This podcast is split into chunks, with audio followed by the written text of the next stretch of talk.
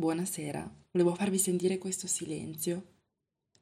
Ora io non so il microfono del cellulare in quale modo lo registrerà, probabilmente si sentirà sempre comunque un rumorino di sottofondo, ma qui c'è un silenzio, non si sente niente e quindi avevo bisogno di riempirlo in qualche modo. Mi sono guardata adesso due puntate della mia serie preferita, ho passato tutto il giorno con la musica, sono anche uscita, però ormai insomma adesso sono a letto in pigiama, non avevo voglia di uscire, stasera si intende, e quindi sono qua con questo silenzio che è arrivato persino proprio a darmi fastidio, quindi mi sono detta mi metto qua col registratore e faccio una puntata random proprio libera, sciolta, Sulla, sulla mia esperienza Erasmus, cosa che avevo detto avrei fatto, poi mi trovo sempre incasinata in mille robe e io fin quando non ho un momento in cui posso davvero dedicarmi del tutto a quella roba lì, tipo adesso, io non mi ci metto, insomma, lo sapete come sono, ma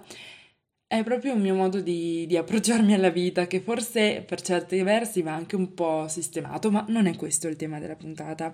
Io qui vi voglio rispondere un po' alle varie domande che mi avete fatto sulle storie di Instagram quando vi avevo detto di cosa posso parlarvi ehm, rispetto al mio Erasmus qui in Spagna. E niente, siccome ho tempo, voglia e insomma il silenzio di sottofondo, di solito c'è sempre un casino qua, perché non farlo adesso? Allora, una delle prime domande è stata lo spagnolo, comunque questione della lingua. Dunque, io lo spagnolo l'ho studiato, allora, una, un, io mi ricordo, ho fatto i primi due anni di medie, ho fatto spagnolo. In particolare, non so se il primo o il secondo, avevo una professoressa di giù, credo di Napoli, che lo parlava con questo accento un po' napoletano. Io lo ricordo napoletano, all'epoca ancora non avevo questa concezione ben chiara degli accenti, però mi ricordo semplicemente che non fosse comunque del nord e faceva sorridere. Poi mi ricordo di aver cambiato scuola tra la seconda e la terza media e in quell'anno avevo fatto francese e siccome... Vabbè, la scelta era stata sicuramente ragionata. Io la volevo assolutamente cambiare la scuola, però l'idea di dover farmi in un'estate quello che per gli altri sono stati due anni di francese, però me l'avrò cavata bene, capite? E quindi è stato un po' quell'anno lì che mi ha fatto dire ma forse sono piuttosto portata per le lingue e quindi alla fine di quell'anno ho deciso di fare il liceo linguistico.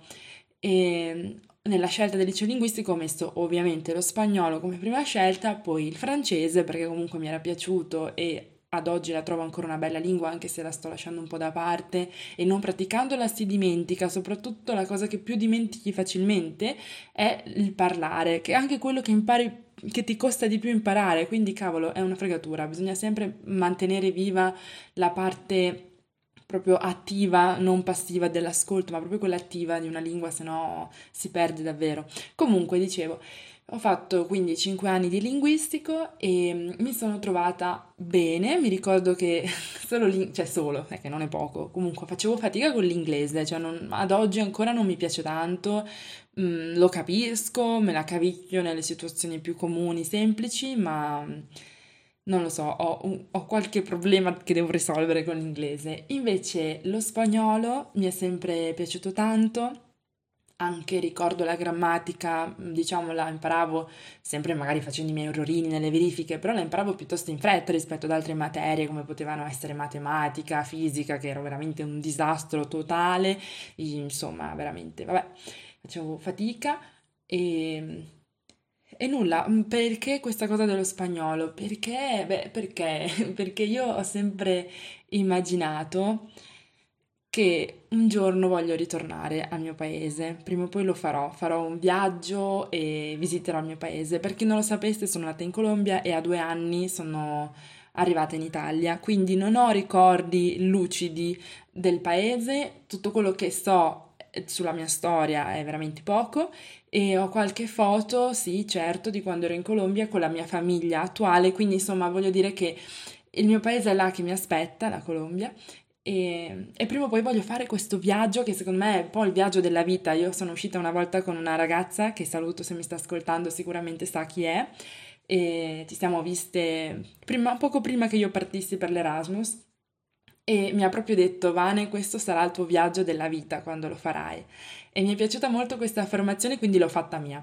E, e nulla, quindi io, immaginandomi questo viaggio, avendo le sembianze fisiche anche un po' da, diciamo, latine, da sudamericana, sarebbe stranissimo, vi immaginate, essere lì, una persona che mi parla e io che non so rispondere in spagnolo, no? Cioè, ho sem- mi, sarebbe, mi piacerebbe, cioè io immagino, di arrivare là e di essere un po' pronta. E l'essere pronta passa anche attraverso il, la conoscenza della lingua che si parla là. Poi chiaramente, lo sappiamo tutti, lo spagnolo della Spagna è diverso da quello del Sud America, e addirittura ci sono diverse, mh, come in ogni paese, diversi spagnoli, diciamo, all'interno della stessa Spagna e via dicendo. Quindi non si tratta certo di pretendere una, un accento tipico di Bogotà, no, assolutamente.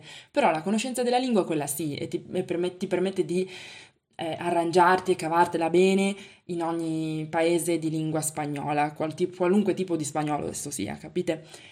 E quindi, insomma, da questo grande, grande, grande impulso, desiderio che ho, viscerale proprio, direi, originario e tutto, ho sempre pensato di, di voler imparare lo spagnolo. Quindi, finito le superiori, ho deciso di, vabbè, studiare filosofia, perché era la materia che più mi piaceva, e poi io l'ho sempre detto, o filosofia o lavoro, cioè non, non mi piace lo studio in sé, quindi non avrei studiato nient'altro, non mi sarei applicata davvero bene con la certezza di riuscire ad arrivare fino in fondo in nessun'altra facoltà, quindi è stata la mia scelta, io dovevo fare questo.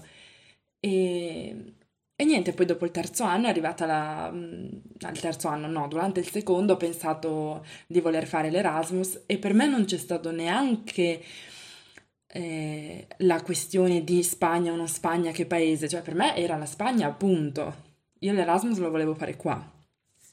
E insomma, su questo avevo l'idea molto, le idee molto chiare, poi chiaro che c'era da vedere le città proposte, e comunque ce n'erano parecchie, il periodo di tempo da passare via, e io già lì ero partita subito con l'idea chiara che volevo stare via l'anno intero, quindi tutte le proposte di metà anno le ho un po' scartate, anche se in realtà, a dirla tutta, più, più, in più casi davano, davano l'opportunità, se l'alunno lo desiderava, di prolungare il viaggio, però comunque questa andava richiesta, quindi non c'era una certezza al cento per cento, invece se tu parti già sapendo che farai nove o dieci mesi, mh, sei sicura di farti l'anno via. Insomma, io volevo proprio quella cosa lì di dirmi, io volevo a settembre, mi ricordo, cioè quando era ancora gennaio, che ero, eh, avevo partecipato al bando, io avevo partecipato dicendo nella mia testa, a settembre voglio dire a me, cioè voglio sapere che parto per un anno, cioè io avevo questa cosa, quindi o era un anno o niente, non ho neanche in mente di, di fare una roba eh, più soft, perché magari ti manca la famiglia, per non perdere il contatto, no, no, no, io volevo fare questa cosa. E davvero, cioè ci sono poche cose sulle quali sono così sicura, questa è stata una di quelle, e ad oggi non mi pento, sono passati quattro mesi, sono volati, se li penso così, poi se mi metto a pensare a tutto quello che è successo in ogni mese, in effetti comunque di cose ce ne sono da mettere sul tavolo, infatti non so, mi piacerebbe anche raccontarvi il mio, il mio Erasmus mese per mese, mi sembra di espormi un pochino troppo, a dire la verità, perché sicuramente entrerei in tematiche personali, e l'idea di raccontarle così all'aria e poi qualcuno se le ascolta, non so però mai chi, boh, fa un po' strano, però magari troverò comunque un modo di farlo che, che mi possa piacere. Comunque mi sto un po' perdendo, si stava parlando della lingua e nulla, per quanto riguarda l'uso dello spagnolo qui, allora vi dico questa cosa, io ho fatto dunque i cinque anni di spagnolo, come vi dicevo, alle superiori. Mi ricordo che al terzo anno, insieme ad altre tre compagne di classe, mi pare che fossimo in quattro in tutto, avevamo passato il DELE a livello B due, che, era una cer- che è una certificazione della, dello spagnolo come lingua straniera a livello B due, insomma. Quindi, cioè, per me mi ricordo che era stato un orgoglio. Non l'avevo passato con chissà quale punteggio, a dirla tutta, eh? Anzi, forse mi mancava poco per non passarlo, però l'idea di averlo passato in terza, che di solito magari si fa in quarta, insomma, non, almeno così pensavo, fosse una cosa più per gli ultimi anni. Insomma, era una soddisfazione pazzesca. E tra l'altro ho un video, perché io ho sempre avuto questa mania, che poi adesso in realtà negli ultimi anni si è un po', beh, si sta un po' perdendo, di registrarmi nei momenti prima di qualcosa, quindi io ho un video di me stessa di quella mattina in cui ho fatto il DELE, in cui mi riprendevo a letto e dicevo: ciao Vanessa, oggi stai per andare a fare il DELE, che per te è un passaggio importante per imparare lo spagnolo per poi andare in Colombia. Cioè tutta la mia vita sembra indirizzata verso quella roba lì, anche se è iniziata allontanandomi da lì, cioè è proprio interessante questa cosa. Comunque vabbè, non mi metto a fare filosofie strane sulla mia storia. E, allora, ecco, dicevo, ho fatto quei cinque anni, in terza ho preso il livello e poi in quarta e quinta non ho pensato di fare il C uno di spagnolo, anche se adesso un pochino mi pento, però vabbè, perché mi ero dedicata a, al livello invece di francese, insomma, quindi ho, insomma, il mio, il mio livello certificato rimane lì al B due. Poi nei due anni di, eh, nei primi due anni di... come si dice, di università, non l'ho più praticato, ascoltato, cioè magari mi capitava di sentirmi la canzoncina, ogni tanto un film in spagnolo per, giusto per de- dirmi guarda lo, lo capisco ancora.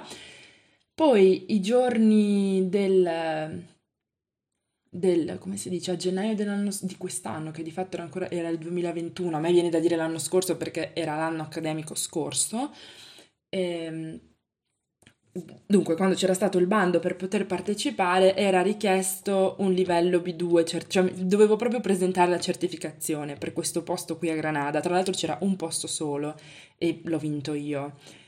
E quindi vabbè, ho, certific- ho messo la certificazione, però nonostante quella comunque l'università mi richiedeva un test fatto online eh, in cui lo ver- cioè, verificavano che fosse ancora valido, anche, cioè, anche perché quel, sono passati anni da quando ho fatto la certificazione.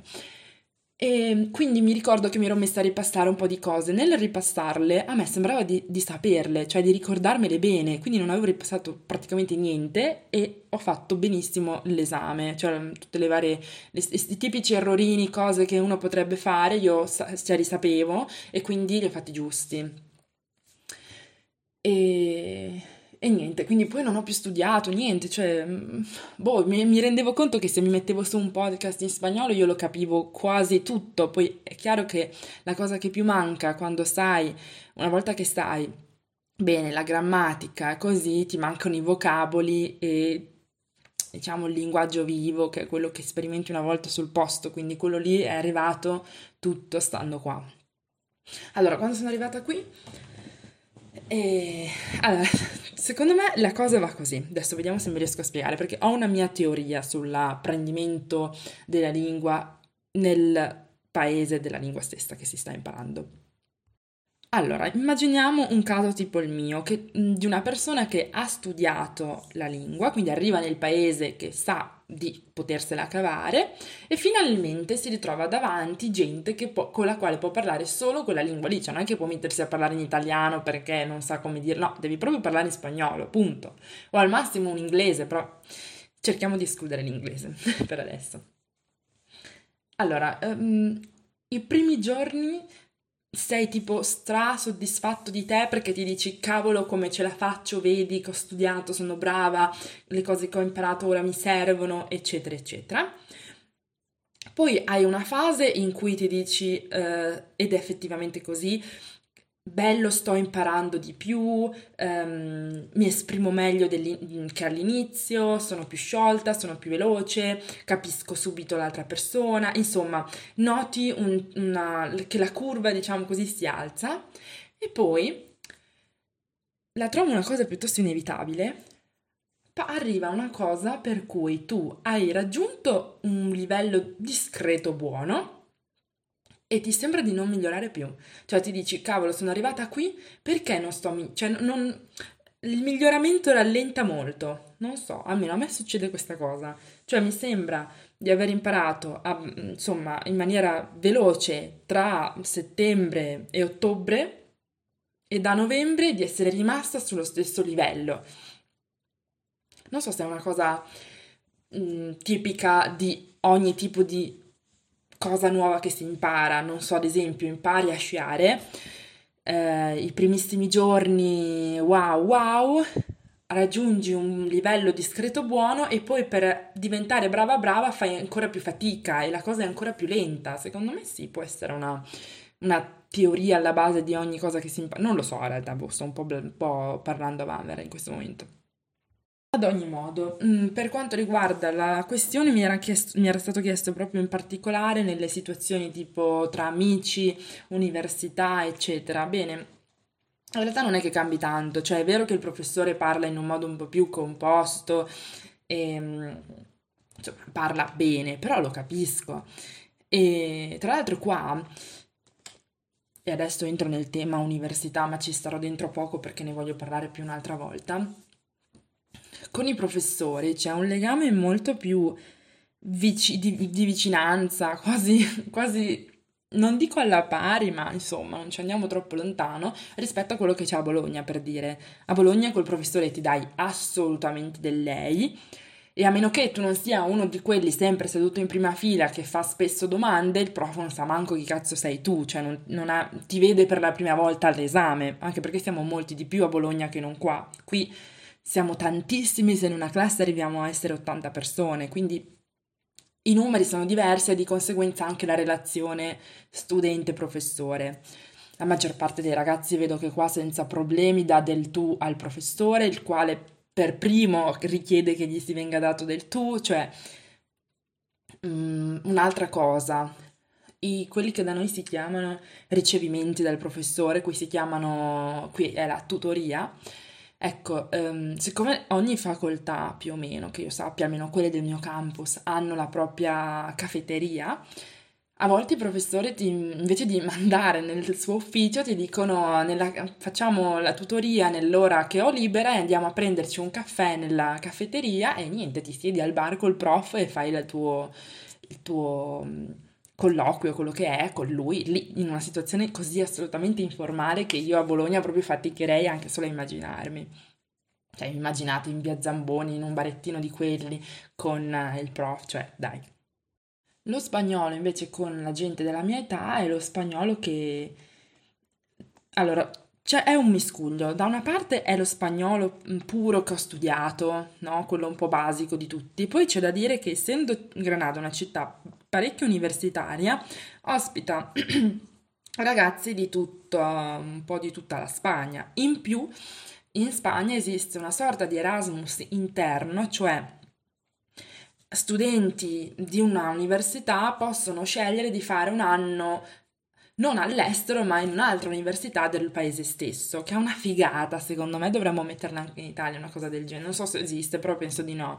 Comunque puoi fare metà anno o un anno intero, ti danno anche una borsa di studio mensile e, e niente, vai a studiare in un'altra università. Quindi qua ci sono tanti ragazzi spagnoli che arrivano da, da altre città e si fermano, come se fossero degli Erasmus, no? Si è capito il principio. E quindi davvero, vi, oltre, ci sono sia questi qua che si fermano poco, sia quelli che sono i normali fuorisede, cioè che, che noi chiameremmo fuorisede, gente che è di un'altra città ma studia qua tutta quanta la carriera. Quindi si sentono accenti diversi, parole diversi, modi di dire diversi, però ci si capisce sempre, è, belli, è bellissimo quando te li spiegano, quando tra di loro scherzano e si prendono in giro, ehm, no, è proprio bello. La questione della lingua, della verità, più è variegata, più si fa interessante, ed è anche un fattore di, per quanto si possa immaginare l'inverso, è un fattore di, di unione, perché ti dici... ma no, da me si dice così, da me cos'ha, e, e da lì inizia il dialogo, può iniziare il dialogo. Comunque ragazzi, lo spagnolo è una lingua bellissima, ma secondo me l'accento in generale sudamericano mille volte meglio, cioè non lo so, non, non è perché sono di parte, non credo sia perché sono di parte, però, però veramente come suono, musicalità, a me piace molto di più l'accento sudamericano, diciamo. Poi qua in, Andal- in Andalusia cioè, ci sono accenti che quasi... che quasi non, come dire, non associo al, al tipico suono dello spagnolo che mi immagino.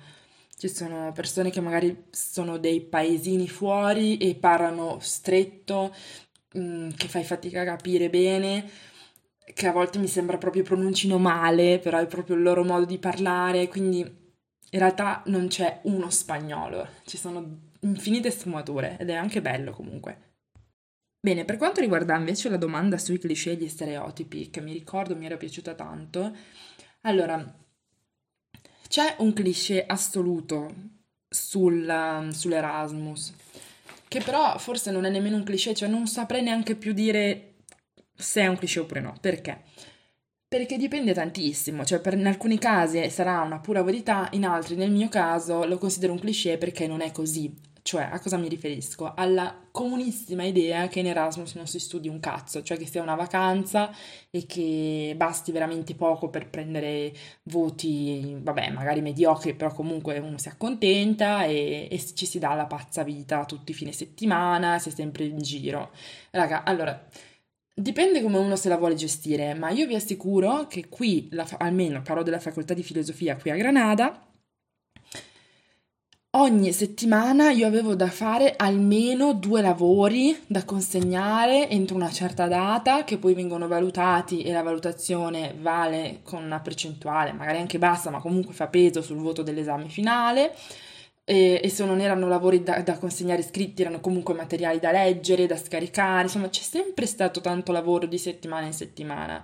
Cosa che a Bologna non esiste, cioè a Bologna c'è il materiale che il professore mette sul sito, tante volte manco quello, manco le slide, niente, i libri, e finito il corso tu ti metti lì e ti leggi e ti studi le tue robe, ok? Al massimo ci possono essere dei parziali, anche se mi è capitato molto poco, e insomma per la maggior parte dei casi a Bologna funziona che vai a lezione, torni a casa, il prof non, cioè, non, non ti dà lavori da fare a casa, e quindi gestisci tutto tu il lavoro. Qua il sistema, se vogliamo, è più vicino, molto più simile a quello scolastico delle superiori, mm, però insomma è, di, è comunque diverso, perché non sono le cinque sei materie che hai, no, in una mattina, ne, segui meno corsi, quindi insomma ci sono chiaramente delle differenze. Non ho l'impressione di essere ritornata alle superiori, questo no, però parlo della, della continuità, no, che c'è nel lavoro, e, e questa cosa um, cioè è, davvero è assolutamente l'opposto de, del cliché di cui parlavo prima. Cioè vi assicuro che io qua sto rendendo e mi sento anche più, più soddisfatta, perché ho l'impressione di imparare anche più cose, devo dire la verità, rispetto a un corso così come si gestisce invece a Bologna. E niente, questo andava detto proprio così. Situazione mancanza delle, uh, della famiglia, o de, comunque in generale dell'Italia e tutto quello che c'è in, dentro l'Italia, che ho lasciato lì. Allora, è una questione delicatissima, perché a me di mio non piace assolutamente ammettere che mi manca qualcosa, fare la parte, diciamo così, fragilina, cioè preferisco dire che sto bene qua, che non ci penso tanto, che tutto sommato le cose com- sono, come, sono, come le ho lasciate là le ritrovo là quando torno, quindi cerco proprio di non pensarci, ma devo ammetterlo, e lo faccio qui adesso una volta per tutte per essere anche trasparente. Ci sono momenti, gior- giornate intere forse no, però momenti anche larghi, parliamo di un pomeriggio o di una mattina, che, che sento davvero la mancanza. Soprattutto la cosa che più mi manca, forse è normale che sia così, però in realtà non me l'aspetto, cioè mi sorprende comunque, è, è la famiglia, cioè proprio l'essere a tavola con i miei, ehm, vederli seduti sul divano quando faccio le scale per andare in camera mia a dormire come ultima cosa della giornata, ehm, sentire il rumore della moto di mio fratello quando arriva in garage e magari vederlo dall'oblò della mia camera, cioè cose così piccoline di famiglia che in realtà mi mancavano anche quando ero a Bologna, perché io magari tornavo a casa un fine settimana al mese e... e quindi la famiglia era tutta concentrata in quei due, due, tre giorni lì. E sì, quello mi manca e mi fa, mi fa anche venire un po' gli occhi lucidi in questo momento nel parlarne, ma è così, è una cosa che mi sorprende proprio perché mi, io quando sono, quando sono, diciamo, più, cioè quando, quando, mi, quando do più ascolto alla parte di me razionale, mi critico, autocrit- cioè mi autocritico questa malinconia che provo, cioè vorrei non provarla. Invece forse boh, farei bene ad ascoltare anche la parte di me che, tra virgolette, soffre un po' di questa cosa, non lo so, è, è tutto un po' da, da, da accogliere, no? Questa cosa, invece... eh, boh, non lo so, mi, mi pesa dire che mi manca casa, quindi boh, direi che l'ho detto abbastanza, quindi basta. E, mentre per quanto riguarda tutto il resto, cioè a parte la famiglia, eh, io devo ammettere una cosa, mi fa un po' strano dirlo qua perché se mi sentono amiche o amici, mh, insomma, sembrerà strano, ma io credo tantissimo nell'amicizia, anche se sono successe tante cose eh, che l'hanno reso per me una... boh, un, un punto di domanda grande, ma non, ne, non ho mai messo in dubbio l'esistenza di questo tipo di legame, questo no, ma non avrei mai immaginato quanto potesse essere difficile fin quando non mi è diventato veramente difficile. E... ma di fondo sono sempre convinta che se uno vuole esserci per una persona c'è. Se uno vuol voler be- vuole volere bene a una persona, lo fa. E non credo a quei legami basati sul tu mi dai e io ti do, tu mi dai perché io ti do, cioè dove c'è un continuo scambio esplicito ed è quello che, che lega le persone. No, io posso voler bene a una persona che, che non vuole farsi sentire o vedere da me. Posso comunque continuare a volerle bene e considerarmi una sua amica. Certo, non è il tipo di amicizia più bello perché magari manca un po' di fondo quello scambio, no?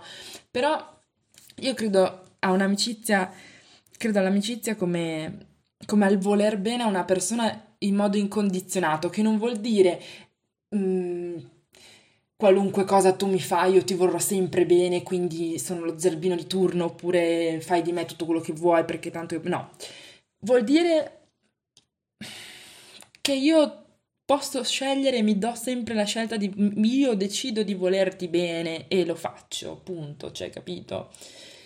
E mi interessa il bene per te, mi interessa um, prima di tutto che tu sia felice, eccetera, eccetera. Poi, vabbè, eh, forse sto esagerando, dovrei fare questo argomento, affrontare questo argomento in un altro, in un altro podcast. Uh, quello che volevo arrivare a dire è che con i miei amici e amiche di, ehm, che rimangono, che, cioè, che adesso sono in Italia, che alcune, alcuni vengono, verranno a trovarmi e insomma altri li rivedrò quando tornerò in Italia, ehm, sento un senso di mancanza diverso da quello della famiglia, cavolo, è difficile da spiegare perché mentre con la mia famiglia mi mancano, mi mancano forse a livello proprio...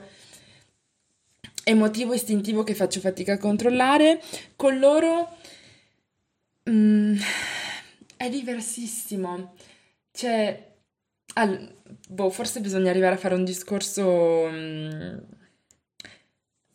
cioè forse riesco a parlarne meglio se astraggo il tutto da me e faccio un discorso il più impersonale possibile, però mentre la famiglia è quella, appunto, e quindi mi mancherà quella, ehm, qui io mi sto concentrando, sto cercando di fare conoscenze, sta, si stanno creando dei nuovi legami con delle persone che non dico, non dico che sostituiscano quelli in Italia, quelli in Italia ci sono e restano, però capite che è diverso dalla famiglia, cioè non è che io qua abbia un'altra famiglia, entro, arrivo a casa e c'è un'altra mamma che saluto, ciao mami, ciao papi, abbraccio, o, o mi sgridano, no, è un bel po' che non mi sgridano, però insomma non, non c'è nessun'altra cosa simile. Mentre l'amicizia, mentre gli amici, le conoscenze, il fatto di essere, di uscire con qualcuno e condividere cose, divertirsi, ma anche stare male, tutte queste robe, è, è un tipo di relazione che puoi sempre creare ovunque tu vada. La famiglia no, è, è un po' qua la differenza. E non è una differenza in termini di cosa è superiore all'altra, perché...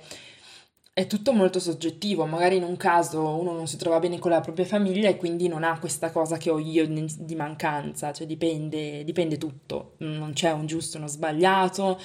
E credo anche che chi riesce ad, ad arrivare a, a un ottimo livello di amicizia e magari alle spalle ha difficoltà con la famiglia, arriverà a considerare famiglia i propri, la pro, i propri amici scelti, non so come dire, cioè alla fine sono termini forse anche molto interscambiabili, non lo so.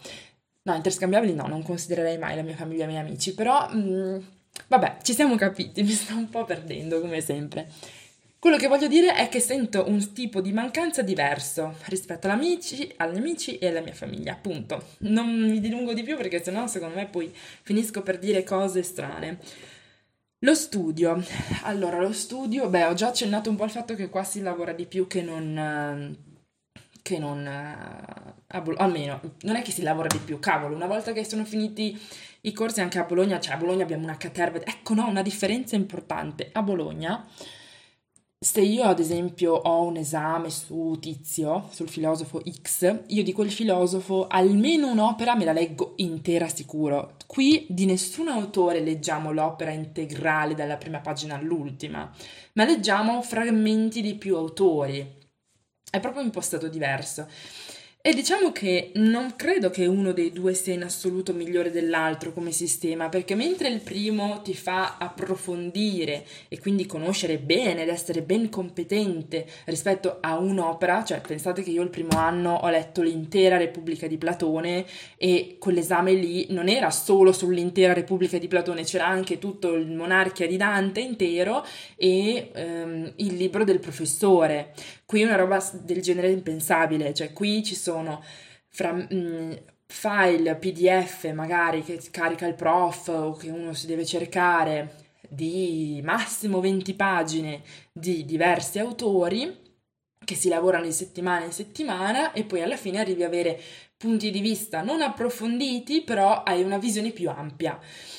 E secondo me va bene fare un po' entrambe le cose. Diventa impossibile secondo me se, se si considera che un corso dura metà anno fare entrambe le cose, quindi boh, sta diventando interessante anche questo sistema qui che hanno qua proprio di, di organizzare le lezioni eccetera. Mm, sto pensando al fatto, per fare un esempio, ehm, di Kant nel corso di filosofia moderna abbiamo visto più opere e di ciascuna abbiamo letto le parti principali. Non abbiamo letto metà della Critica della ragion pura come avevo dovuto fare per il corso di soli sei crediti, cavolo, mi ricordo, di istituzioni di filosofia il secondo, secondo anno, sì, il secondo anno. Quindi è proprio diverso. E, ah, e un'altra cosa... Da noi abbiamo, a filosofia perlomeno, tutti esami orali. Anzi, ho fatto degli iscritti solo parziali, cioè ho fatto solo in un corso degli iscritti parziali il primo anno in filosofia morale e poi ho fatto l'esame scritto in filosofia della scienza, che chi voleva poi poteva migliorare il voto facendo un orale, però era facoltativo. Per il resto tutti esami orali, ragazzi, tutti. Qua invece sono tutti iscritti. Vi dirò questa cosa. In questo caso mi esprimo, cioè esprimo il mio giudizio, mentre prima ho detto non so se sia meglio un sistema o l'altro, qui secondo me sarebbe meglio fare un po' e un po', perché se da una parte filosofia è senz'altro dialogo e mh, cosa ci può essere di meglio di un colloquio orale, dall'altro è anche vero che in una facoltà umanistica come questa la capacità... Ehm, Insomma, le nostre capacità di scrittura vanno un po' messe alla prova e, e sicuramente ci fa bene imparare a scrivere un saggio filosofico breve, rispondere a delle domande in maniera chiara, precisa, con un bel italiano, un bello spagnolo, capite? Quindi un po' e un po', io direi. Vi dirò che quando sono andata a una tutoria con un professore, io gli ho detto che ero Erasmus italiana, e lui fa, ah, voi in Italia so che avete tutti esami scritti, e ha fatto una faccia come se fosse, cioè scusate, orali, e ha fatto una faccia come se non fosse, cioè ho proprio capito che, che la, il suo parere sugli esami orali era negativo, e mi ha detto, no, io faccio gli esami scritti perché ho bisogno di essere sicuro, cioè ho bisogno della conferma, cioè quello che interessa a me in quanto professore è avere la conferma che lo studente ha davvero capito le cose che mi sta esponendo. Ora, io, ovviamente questa cosa non gliel'ho detta perché non era neanche il caso, ma qui lo posso dire a voi. Secondo voi, tra un esame scritto e un esame orale, quale dei due ti fa più capire se il ragazzo che hai davanti le cose le sa veramente? Sicuramente, almeno secondo me, è l'esame orale. Perché... Perché sì, perché lo vedi proprio il ragazzo che ti risponde tutto. Nell'esame scritto quello ha... Boh, non lo so, raga, forse sto andando di nuovo fuori tema, non lo so. Comunque il mio parere è che bisognerebbe fare un po' e un po' e non andare in assoluto verso nessuna delle due direzioni, ma stare un po' in equilibrio tra i due tipi di esami. Ehm, quali altre cose vi posso raccontare adesso? No, avevo fatto una lista con le domande. Vabbè, lo studio era l'ultima, sì, quindi vi ho già parlato anche dello studio. E, boh, che altro vi parlo? La spesa, la mia vita normale di tutti i giorni. Beh, la spesa, sì, ho detto la spesa perché l'ho fatta oggi e quindi ce l'ho in testa.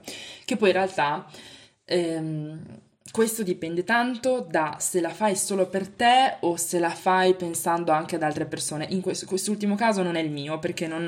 Eh, Non, ah, forse, eh, mm, mm, mm, vi racconto dove vivo? No, ve lo racconterò un'altra volta. Vi racconto solo della spesa, poi magari ci penso.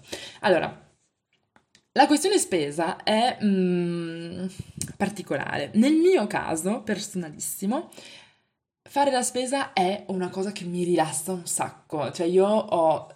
Ci sono amici che possono testimoniarlo, la capacità di rimanere dentro il supermercato un'ora intera, comprare poche robe, però la mia logica è sempre quella di farmi tutti quanti gli scaffali, guardare anche i prodotti che so benissimo che non comprerò, cioè io, io mh, è matematico che se entro in un supermercato passo anche per la corsia dei superalcolici, dei, dei pesce surgelato che non comprerò mai, dei prodotti delle pulizie che non mi servono perché magari ce li ho già, capite? Però mi, mi piace, mi piace sapere che prodotti ci sono, se c'è qualcosa di nuovo, se ci sono eventuali sconti, offerte, robe varie, quindi per me la spesa è, è un momento in cui il tempo si ferma. Va bene, sembra che sto descrivendo chissà che cosa, no? Che ho fatto magari un'esperienza in una meravigliosa e fantastica spa. No, stiamo parlando dei supermercati, quelli un po' a prezzo basso, qua a Granada. E, niente, quindi per me è una cosa buona. L'unica roba è che, essendo che la faccio per me da sola, non posso nemmeno comprare troppa roba perché sennò scade e, e a me non piace che si butti via, cioè zero, è proprio una roba che non, to- che non tollero, quindi non compro tantissimo e quindi questo fa sì che debba andare più spesso, cioè magari se uno sa che cucina per tante persone, non lo so, ho questa impressione, quindi mi ritrovo a comprare poche cose, anche perché il, frigoro, il frigorifero è mh, la metà di quello che sarebbe un frigo normale, quindi anche più piccolino, forse anche meno della metà, cioè è un frigo di quelli piccolini, insomma, quindi neanche ci posso mettere dentro oh, carrelli di cose. In più, va detto, io, per chi mi, chi mi conosce già lo sa, odio, cioè non, non è che odio, proprio non ce la faccio, non sono fatta per cucinare, almeno che non si tratti di un semplice toast, però quello non lo posso chiamare cucinare, raga, cioè è un'offesa per chi cucina davvero. Ecco, io non sono capace di cucinare, quindi non mi sto lì, cioè, eh, questo forse è anche un po' paradossale, perché magari uno che ha la passione per la cucina, minchia, se passa il pomeriggio nel, nel supermercato perché deve guardare i prodotti per cucinare, ci pensa. No, io, a me piace girare così, ma poi non è che mi metto a cucinare, no, è strana sta roba, in effetti, adesso che ci penso. E, e niente, quindi... Vado per i, i cibi veloci da fare o cose che non richiedano grandi abilità, perché veramente in cucina sono un mezzo disastro, cioè non vi sto a raccontare le peggio cose che ho fatto, perché vabbè, queste sono chicche riservate alle amicizie più strette, loro sì che possono saperlo, loro sì che possono vantare certe conoscenze di me. Vabbè, io sto parlando qua da quasi quaranta minuti, perché non aggiungere a questo punto anche dove vivo? Tanto me la sento di farlo. Allora, io non vivo in un appartamento, sto facendo un'esperienza in, un, in una residenza. Ora, residenza è un termine vago che può voler dire cose diverse, quindi definisco un po' la situazione, perché sennò non si capisce secondo me. Allora, immaginatevi due, edifi- due? Sì, due edifici grandi, uguali, uno di fronte all'altro, uno si trova un po' più in alto dell'altro perché di fatto mi trovo in una... mi trovo come se fossi su una collina, ok? Cioè da qua si vede Granada in alto, però non ci vuole niente a scendere giù, non sono lontano. E, e allora, mh, è una residenza, cioè entri, c'è un cortile e... E alla destra e alla sinistra di questi due edifici che dicevo. E ci sono diverse soluzioni abitative all'interno di questa residenza. Puoi prendere solo la, la camera, puoi prendere la camera con la tua cucina, puoi prendere la camera con la cucina condivisa, puoi prendere, che ne so io, queste cose. Nel mio caso ho la camera, ah, non l'ho detto, ma ogni camera implica anche un bagno, cioè è compreso, cioè c'è la camera e una stanza che fa da bagno, cioè e, e il bagno, che senso ha una stanza che fa da bagno? Il bagno proprio.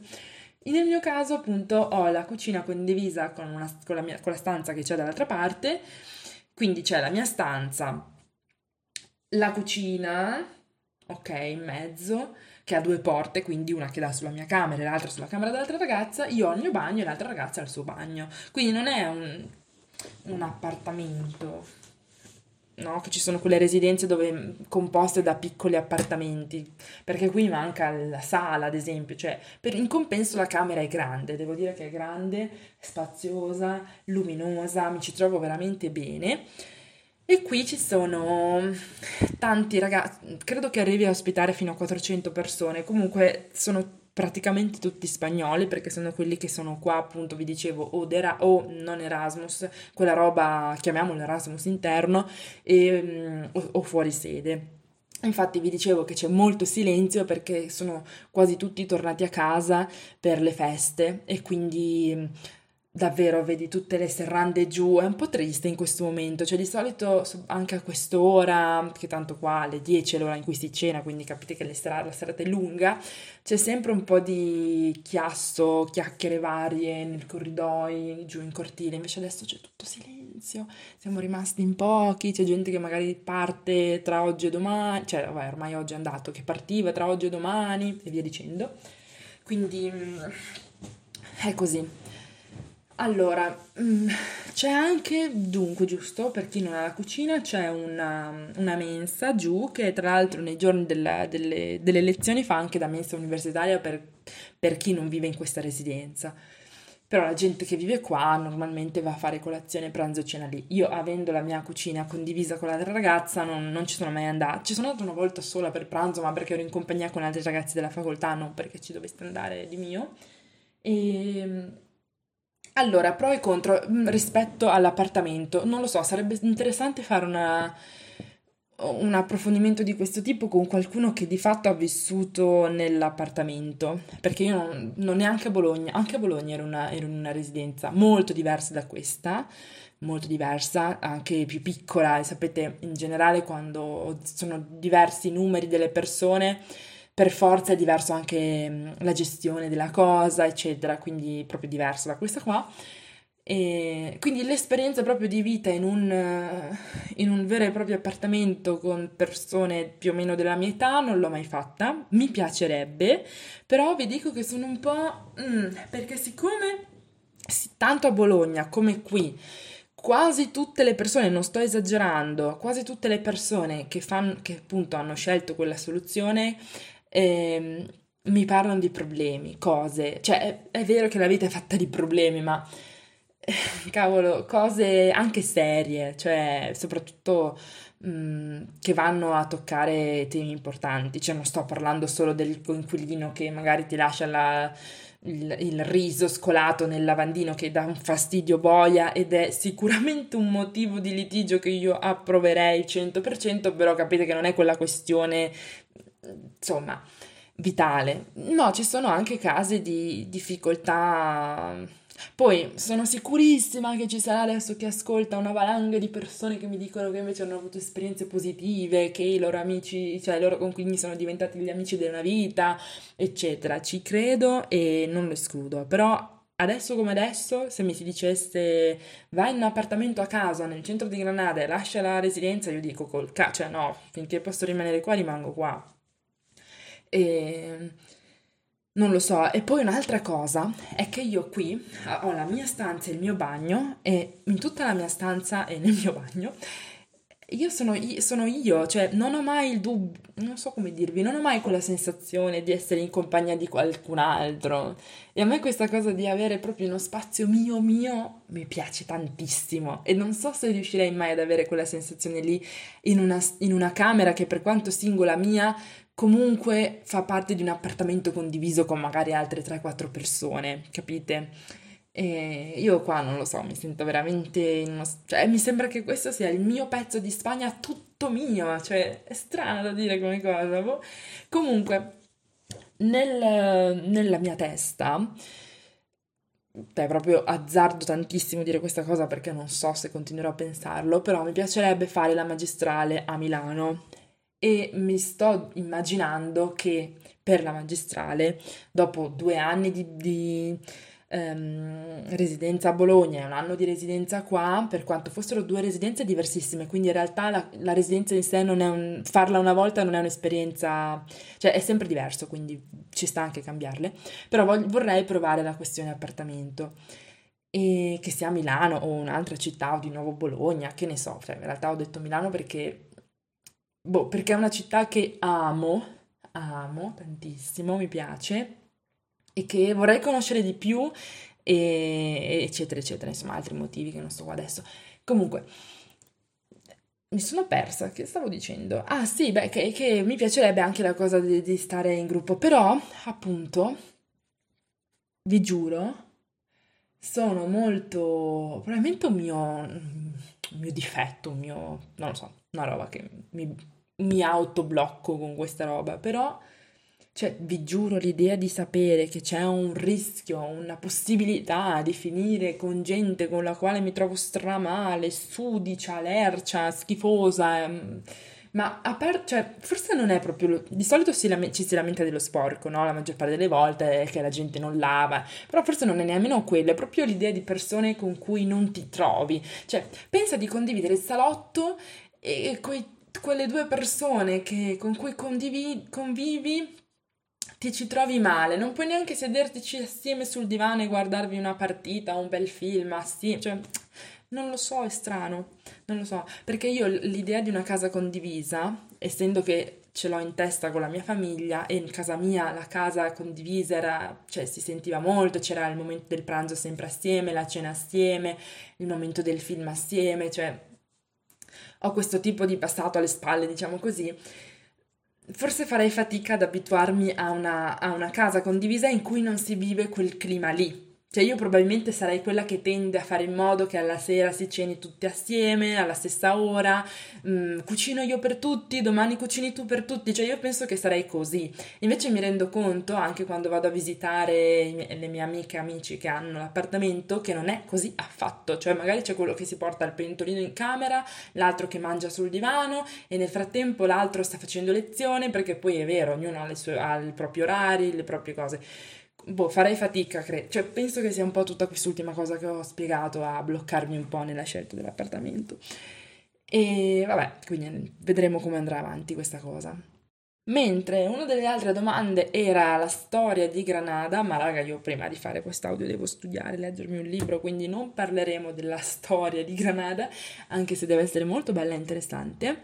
Ma vi dirò che, um, che Granada è una bella città, è proprio bella, cioè, vabbè, non, per compensare alla, alla non risposta di quella domanda vi dirò che Granada è una bellissima città. Allora, ha i suoi difetti, come tutte, ha le sue parti mh, bruttine, e di solito quando si dice che una parte di una città è brutta si, ci si riferisce un po' magari allo sporco, alla... quando una città non è proprio tenuta bene, quando, non so, c'è particolare traffico o banalmente non ci sono cose, attra- attrazioni, cioè si tratta di edifici uno dietro l'altro, case su case, quartieri popolari, ecco, queste robe qua. C'è anche quello, sì, per carità, come ci sono anche punti panoramici fantastici, perché... intorno a Granada ci sono le montagne, cioè Granada è tipo dentro una conca quasi, no? Quindi basta veramente poco, banalmente la mia residenza lo è, per arrivare in un punto panoramico che qui chiamano miradores, ce n'è diversi, ma non, non, guarda, non c'è neanche bisogno di andare in quelli indicati sulla mappa, cioè basta che ti fai un percorso a piedi un po' in alto e hai modo di vedere Granada dall'alto e... apprezzare dei bellissimi... sta piovendo? Mi sembra più, più di sì. E apprezzare dei bellissimi tramonti. Vi faccio sentire il rumore della pioggia. Aspettate un po'. Sì, sta piovendo.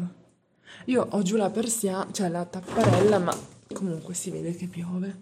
C'è il cielo che è arancione. No, arancione, tipo color viola. È un misto tra viola e arancione. Però il sole in realtà è già tramontato da un bel po', quindi non capisco perché il cielo è di questo colore. Ammet- avviso che sono le undici minuti, nove minuti e io vedo tutti, quasi tutti, cioè di, allora io sono nell'edificio quello più in alto dei due, quindi di fronte a me c'è quello un po' più, in basso, più basso e vedo le finestre con le tapparelle giù, cioè quindi vuol dire che la maggior parte sono via, capite? Sta diventando un posto solo, ma non soltanto la residenza, in generale Granada si sta svuotando, tutta la gente torna a casa. Vabbè, io credo di aver parlato un bel po', cinquanta minuti ininterrotti, cioè, ragazzi, da sola, cioè, voglio capire, anche voi arrivate a fare dei monologhi di cinquanta minuti da soli, ma direi che potrei anche andare a mettermi a letto. Che dite? Niente, io con questo non so chi, chi, chi, con che coraggio è arrivato ad ascoltare fino qua, però vabbè, pace. Con questo vi saluto, vi mando un abbraccio caldo caldo e se vi va fatemi sapere qualsiasi cosa su Instagram, nella pagina Filosofiamo, filosofi-amo o... Um, o anche via mail filosofiamo zero zero chiocciola gmail punto com.